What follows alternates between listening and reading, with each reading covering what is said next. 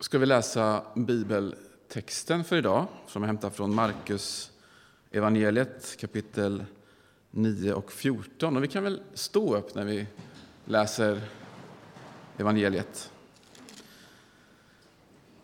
När de kom tillbaka till lärjungarna fann de mycket folk omkring dem och skriftlärda som diskuterade med dem. Men när folket fick se honom greps de av bävan och skyndade fram för att hälsa på honom. Han frågade eh, vad är det ni diskuterar. Mästare, svarade en i mängden. Jag har kommit till dig med min son som har en stum ande. Var den än faller över honom kastar den omkull honom och han tuggar fradga och skär tänder och blir stel. Jag bad dina lärjungar driva ut den och de kunde inte. Han sa, detta släkte som inte vill tro, hur länge ska jag vara, måste jag vara hos er? Hur länge måste jag stå ut med er? För hit honom. De kom fram med pojken och när han fick se Jesus började anden genast slita i honom så att han föll omkull och vältrade sig på marken med fradga kring munnen. Jesus frågade hans far, hur länge har det varit så här med honom? Fadern svarade, sedan han var liten. Och ofta har anden kastat honom både i eld och vatten för att ta livet av honom. Men förbarma dig över oss och hjälp oss om du kan. Jesus sa, om jag kan. Allt är möjligt för den som tror. Då ropade pojkens far, jag tror, hjälp min otro. När Jesus såg att, folket, att folk strömmade till sa han strängt till den orena anden, du stumma och döva ande, jag befaller dig, far ut ur honom och kom aldrig mer tillbaka.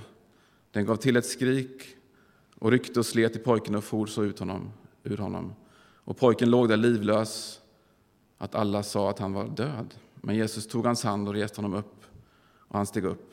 När Jesus hade kommit hem och lärjungarna var ensamma med honom frågade de varför kunde vi inte vi driva ut den? Han svarade den sorten kan bara drivas ut med bön. Vi ber, tack Gud för ditt ord och den här händelsen som där du hjälper en ung människa. Tack för att du vill hjälpa oss i våra liv. Jag ber att vi får ta emot det du vill säga till oss den här stunden. Välsigna ditt ord. Amen. Varsågoda och sitt. Temat för idag, den här söndagen i fastan, är kampen mot ondskan. Ja, väldigt aktuellt tema. Och det är en av de här lite sträva texterna som vi läste nu, som vi hittar i fastan fram till påsk. Texter som har ett visst tuggmotstånd, måste man ju säga. Eh, inte helt enkla. Ondskan, alltså det här med ondskan som, som begrepp, det är inte he heller helt enkelt att, att närma sig. För det har många dimensioner och svårigheter. Det finns många, också många fallgropar med det här. Så när man närmar sig ett sånt ämne som har med ondskan att göra så får vi göra det med mycket ödmjukhet. Att närma sig texten på det viset, en ödmjukhet inför den här komplexiteten som finns runt ondska, i spåren av ondska, omkring ondska. Så, nu läste vi texten och när vi gör det så kan vi ju konstatera först att det här kan inte ha varit en av lärjungarnas bästa dagar. Jag vet inte om ni tänkte på det. Utan det var nog en jobbig dag för dem, kanske lärorik då i ett längre perspektiv. För det är ju ibland så att eh, svårigheter och misslyckanden är ju det som vi lär oss något, det som skärper oss, som utvecklar oss människor. Det är inte alltid som det bara är medvind och framgång som formar oss i livet, eller hur?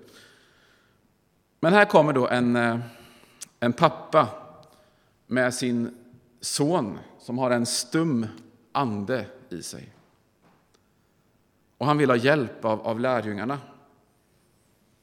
Och då kan vi se när vi tittar på den här texten att ja, men Jesus är inte med här från början. Han är inte där. Utan de är själva. Och så ber då den här pappan dem om hjälp att rå på det här onda, det här svåra. Det som berövar den här pojken all form av, av livskvalitet, att leva ett normalt liv helt enkelt. Så vad vi möter är ju en, en desperat pappa. En förälder. Jag tror att många av oss kan känna igen oss i det kan man förstå. En pappa som är säkert eh, helt utmattad av att behöva ta hand om, sin, om sin, sitt svårt sjuka och ja, men oförutsägbara barn. Så det förstår vi av texten att, att den här pojken mår väldigt dåligt och är i behov, stort behov av hjälp. Och då försöker ju lärjungarna att, att befria pojken, precis som Jesus sagt att de ska göra. För det hade han ju sagt. Han hade gett dem i uppdrag att ja, men gå ut och gör precis det här. Och det gör de. Och vad händer? Det händer ingenting. Ingenting händer. Tänk er där då. Eh, folket, eh, liksom alla blickar är fästa på, på lärjungarna och på den här situationen. De skriftlärda de, de var säkert med där, de var inte att leka med. De är de största kritikerna, de rörde sig alltid kring, kring Jesus och lärjungarna och försökte hitta grejer att anmärka på. Så vad är det frågan om? Vad händer nu? Det måste ju lärjungarna ha ställt sig. Vad, vad, vad gör man med det här? Och jag kan känna igen mig i det, i lärjungarna. Det kanske du också kan göra. Kanske, kanske du själv har bett för någon, men, men ingenting har hänt.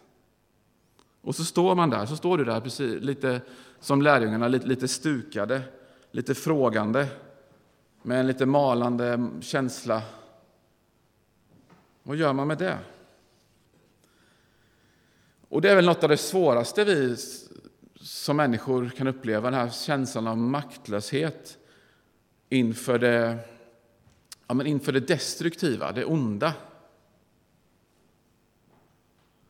Att se att någonting behöver förändras, men inte ha medlen eller resurserna att kunna göra det, att rå på det eller att göra någonting åt det.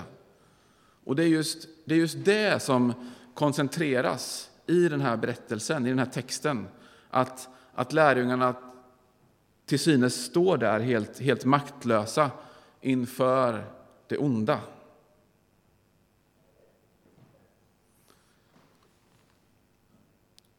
Vi ser ju också det onda i vår tid. Vi förstår av nyhetssändningar och av det, allt vi tar in att, att världen många gånger är en grym plats.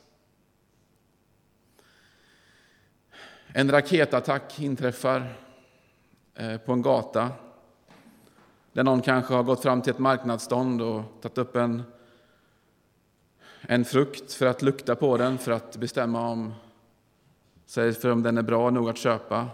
Kanske en förälder går där med sitt barn och säger till sitt barn men håll dig tätt intill mig, spring inte iväg nu så att du kommer bort. Just då så smäller det.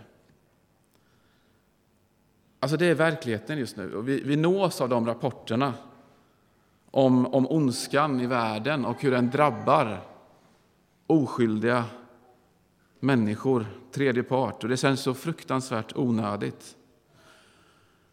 Alltså, det onda,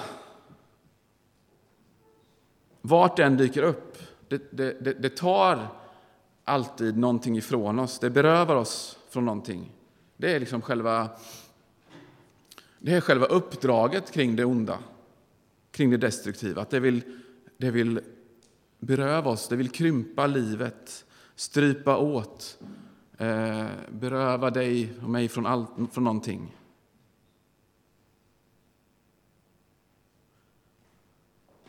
Så det, det är liksom världen. Men det kan också vara så att vi känner hur det onda och det destruktiva ligger ganska nära oss själva. Att det kan finnas i våra egna mörka begär. Och vi inser att ja, men jag, jag är också en del av världens bortvändhet från Gud. Så vad gör vi med det?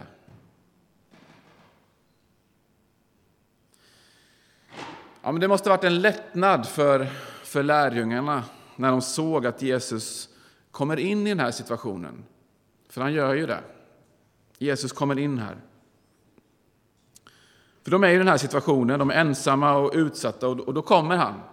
Och han har tre lärjungar med sig. De har, de har precis varit på, på förklaringsberget Och så kommer de tillbaka och kommer in här. Och det är väl en bra timing måste man väl säga. Att han kommer in precis där, inte för tidigt, inte för sent. Så pratar han med pappan. Han frågar men hur länge har det varit så här med pojken. Och han får svaret ja, men det har varit så ända sedan han var liten. Och så kommer den här pappan och hans behov fram när han säger Förbarma dig, säger han. Förbarma dig över oss om du kan. För han hade den här erfarenheten då av alldeles nyss med lärjungarna, så hade det ju inte gått. Det hade ju inte lyckats. Så han är ju inte säker på att det här kommer att lyckas överhuvudtaget, eller hur? När han frågar Jesus. Men det här sista som pappan säger, om du kan, är som att det triggar någonting hos Jesus själv. Det triggar någonting i honom. Han säger om jag kan. Det kanske du själv har sagt någon gång. Om jag kan. Skulle inte jag kunna? Då säger han ja, men allt är möjligt för den som tror. Och jag tror att vi har ett koncentrat här av något väldigt viktigt, en viktig sanning i Jesu, ska vi kalla det upprördhet, i det här om han kan. Men det är klart att han kan. Det är klart att jag kan. Det är så han säger, Jesus. Det är klart att jag kan.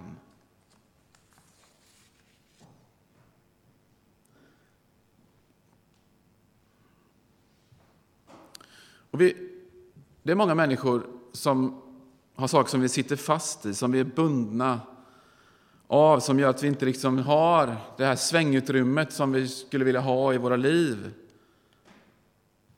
In i det kan Jesus komma. Det är klart att jag kan, säger han. Det är klart att jag, jag kan befria. Det är klart att jag kan göra någonting nytt för dig.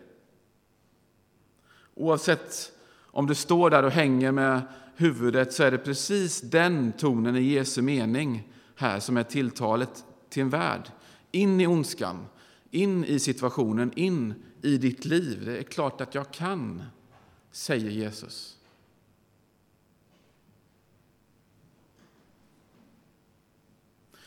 Och då den här pappan då, som hör, när han hör de här orden så säger han, så säger han, svarar han de här orden som är lätta för oss att förstå, som vi verkligen kan knyta an till. I alla fall jag, jag tror också du kan göra det. Han säger, jag tror, hjälp min otro. Jag tror, hjälp min otro. Alltså det är, vilken paradox. Alltså att vi, vi oss själva, vi har alltid en dubbelhet. Vi både tror och inte tror. Ja, men hur skulle Jesus kunna göra det här omöjliga? Jag tror, men hjälp min otro. Samtidigt, alltså det, det är ju det, det är det som är kristet liv. Att vi har den här dubbelheten. Vi kommer alltid ha den här dubbelheten till, tills den dagen när, det är, när allt är förklarat för alla. Det är lika bra att acceptera det, på något sätt, att den finns där. Att det inte är helt solklart. Det är djupt mänskligt. Så om vi skulle ta på sätt, någonting och sätta över den här situationen, någon kupa, en, ta en ostkupa eller jag vet inte, och sätta över den här berätt, lilla berättelsen. Och det, det, det som är här är som en miniatyrbild, ett koncentrat av det som kommer hända när den stora upprättelsen kommer, när ondskan förvisas bort och aldrig kan komma tillbaka. Det som vi som kyrka väntar på. Vi firar gudstjänst, vi sjunger, firar nattvard ända tills den dagen då allt ska upprättas. När Guds rike når sin fulländning. När Jesus, precis som i den här berättelsen, stiger in i rätt tid. Inte för tidigt, inte för sent, i rätt tid. Med en gudomlig timing så stiger han in och ställer allting till rätta.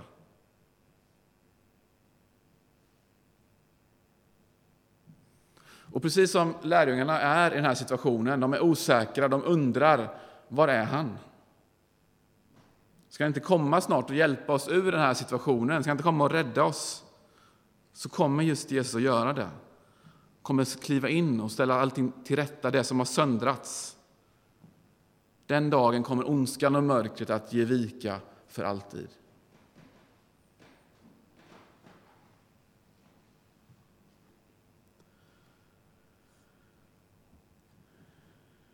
Och det ligger också det, det ligger intressant information i att det här händer. Eh, för att Gud, det är inte bara så om vi kopplar över till det stora perspektivet att allting ska hända sen. Att det liksom där borta, då. Utan Gud vill också förvandla, göra under och tecken, förändra här och nu också. Vi får ha det här dubbla perspektivet. Redan nu, men ännu inte. Också där borta, men också redan nu. Så vi kan inte bara säga att det, det, det kommer hända då, där framme. Och så väntar vi och vi, vi får försöka klara oss. Vi får harva på till den dagen. Nej, men Gud vill göra saker mitt ibland oss, i ditt liv, nu. Och så fortsätter vi. Så står det när de, när de går hem. Står det. Och jag tycker det är lite det är en lite så här biblisk detalj faktiskt. Det är fint. När de går hem. Det står inte så mycket om Jesus att han går hem någonstans. Utan men här, de kommer hem på eftermiddagen eller kvällen. Och då är det som att de har nästan som ett debriefing-samtal. Ett slags andligt eh, debriefing-samtal faktiskt. Hemma i det där hemmet, vems hem det nu kan vara. Då de sätter sig och frågar den här frågan liksom, det kanske ni har varit med om. Ja, men hur var det här egentligen? Vad har vi varit med om nu idag? Och så i det där rummet så får de ställa sina frågor till Jesus. Och det får ju vi också göra. Alltså det finns alltid ett andligt debriefing-samtal. Och det är viktigt att gå in i det rummet. Att vi får tala, vi får tala om det som inte blev som det var tänkt. Och det som blev som vi tänkt, och det som vi längtar efter, det som vi tror på, det som är otro, det som är, det som är vi, det som är Tobias. Jag får gå in i det rummet, du får göra det. Det finns en dörr där. Fanns det för lärjungarna tillsammans med Jesus, det finns det för dig och mig. Så därför är det viktigt i en församling att vi har det här samtalet. Att vi säger som det är, som, som, som lärjungarna. Men men varför funkar inte det här för oss? Den frågan, vi får ställa frågor. Och det är väldigt viktigt. Eh, Moder Teresa sa så här. Gud kräver inte att du ska lyckas, han kräver bara att du ska försöka. Så lärjungarna frågar Jesus, varför kunde inte vi driva ut den där anden? Då säger Jesus, den sorten kan bara drivas ut med bön. Alltså, det här var en svår sort. Det här var någonting svårt. Så, och, och bönen är ju någonting viktigt, oerhört viktigt, när vi närmar oss sammanhang där ondska finns. Bönen är liksom någonting som är så viktigt. Vi måste omgärda våra liv med det. Och vi alla kallade att vara med i den här kampen mot det onda var vi än befinner oss, med vilka resurser och gåvor vi har. Och nu kan vi, också, vi kan också säga, om du tycker att det känns lättare, att du får vara med i kampen för det goda istället. Eh, det är ett annat sätt att säga det på. Men, men allt för många av oss har, vi, vi pacificeras av vår, av vår egen osäkerhet och de här frågorna som liksom lägger som ett lock på oss och rädslan för att göra fel. Och så blir vi kvar i det här som vi pratat om, det här andliga debriefingrummet. Vi sitter kvar där. Vi, tycker, vi tycker, tycker att det känns ganska så bra och tryggt att vara där inne. Det är lite tryggt där. Men Gud, han kallar dig ut ur det rummet. Inte för att stänga dörren för gott dit. Eh, för vi sa alldeles nyss att där får vi gå in. Vi får gå in där hela tiden. Men om vi liksom lever våra liv i något slags ja, men teoretiskt kristenliv med alla våra frågor så, så, kommer vi inte förlösas till det som Gud har tänkt med oss i våra liv. Så kom ihåg detta. Att du behöver inte vara färdig eller vara, vara, vara helt säker för att ta nya steg i ditt liv eller i din tro. Alltså din osäkerhet är inget hinder för att Gud ska använda dig för det goda. Och det, det, om det är någonting som du ska komma ihåg idag så är det är det, det, tänker jag. Släpp. Vi får släppa på bromsen. Att inte, cykla inte med bromsen på. Släpp bromsen. Så trots den här dubbelheten som vi pratade om, att både tro och inte tro, så är, är liksom kallelsen till dig, till mig, ja men kom ändå. Kom ändå. Och vad är det med det onda då, om vi, om vi tar det avslutningsvis? Alltså, det växer till i, i tomrum. Där det finns tomrum, där det finns brist, där det finns luckor. Om vi tar ett samhälle eller där människor, alltså ett samhälle där människor inte känner sig inkluderade, där inte behov möts, där är det en brist. Och där kan ondska växa till om vi talar om, vi talar om alla plan. Vi kan också tänka på arbetsplatsen, där en människa kan uppleva eh, mobbing. Alltså där, där, där, där det finns det en brist på, på ljus, på, på värme. Där, där, där skapas ett tomrum som kan fyllas av något destruktivt. Tomrum är, är på något sätt alltid brist på, på ljus. Eller vår tids ensamhet är ett annat exempel, att människor kan sitta ensamma så mycket i vår värld, i, vår, i vårt samhälle idag. Där finns ett ekande tomrum, bokstavligt, som bara kan fyllas av gemenskap. gemenskap. Alltså exemplen är många. Så vad ska då vi göra i detta? Ja, men jag tror att, jag tror att, vi, att vi ska göra precis det som Jesus gjorde. Om vi, om vi tar det här från tomrumsbilden, så gör Jesus där. Han går och han söker aktivt upp det, tomrum, där det finns en brist där det finns eh, sår, där ensamhet är. Jesus går dit där det finns vilsenhet. Han gör det ständigt, det ser vi. Och Det här är också vår kallelse, att söka upp bristen, att söka upp tomrummen där vi finns och komma in dit med ljus och värme Ljus är någonting som lyser upp, men det är också värme. Så, så be Gud att öppna dina ögon för var behoven finns runt omkring dig. På din skola, på ditt jobb, i dina relationer. Att du kan föra in ljus och värme i, i, i varje mänskligt möte. Men då får vi ställa oss till förfogande och vi får eh, verka med det goda och gå tillsammans med Jesus. Så be till Gud den här bönen. Gud, men här är jag med min kropp. Vad vill du med den? Här är jag med min tid. Vad vill du med den, Herre? Här är jag med mina resurser, materiella ägodelar eller pengar. Vad vill du att jag ska göra med det?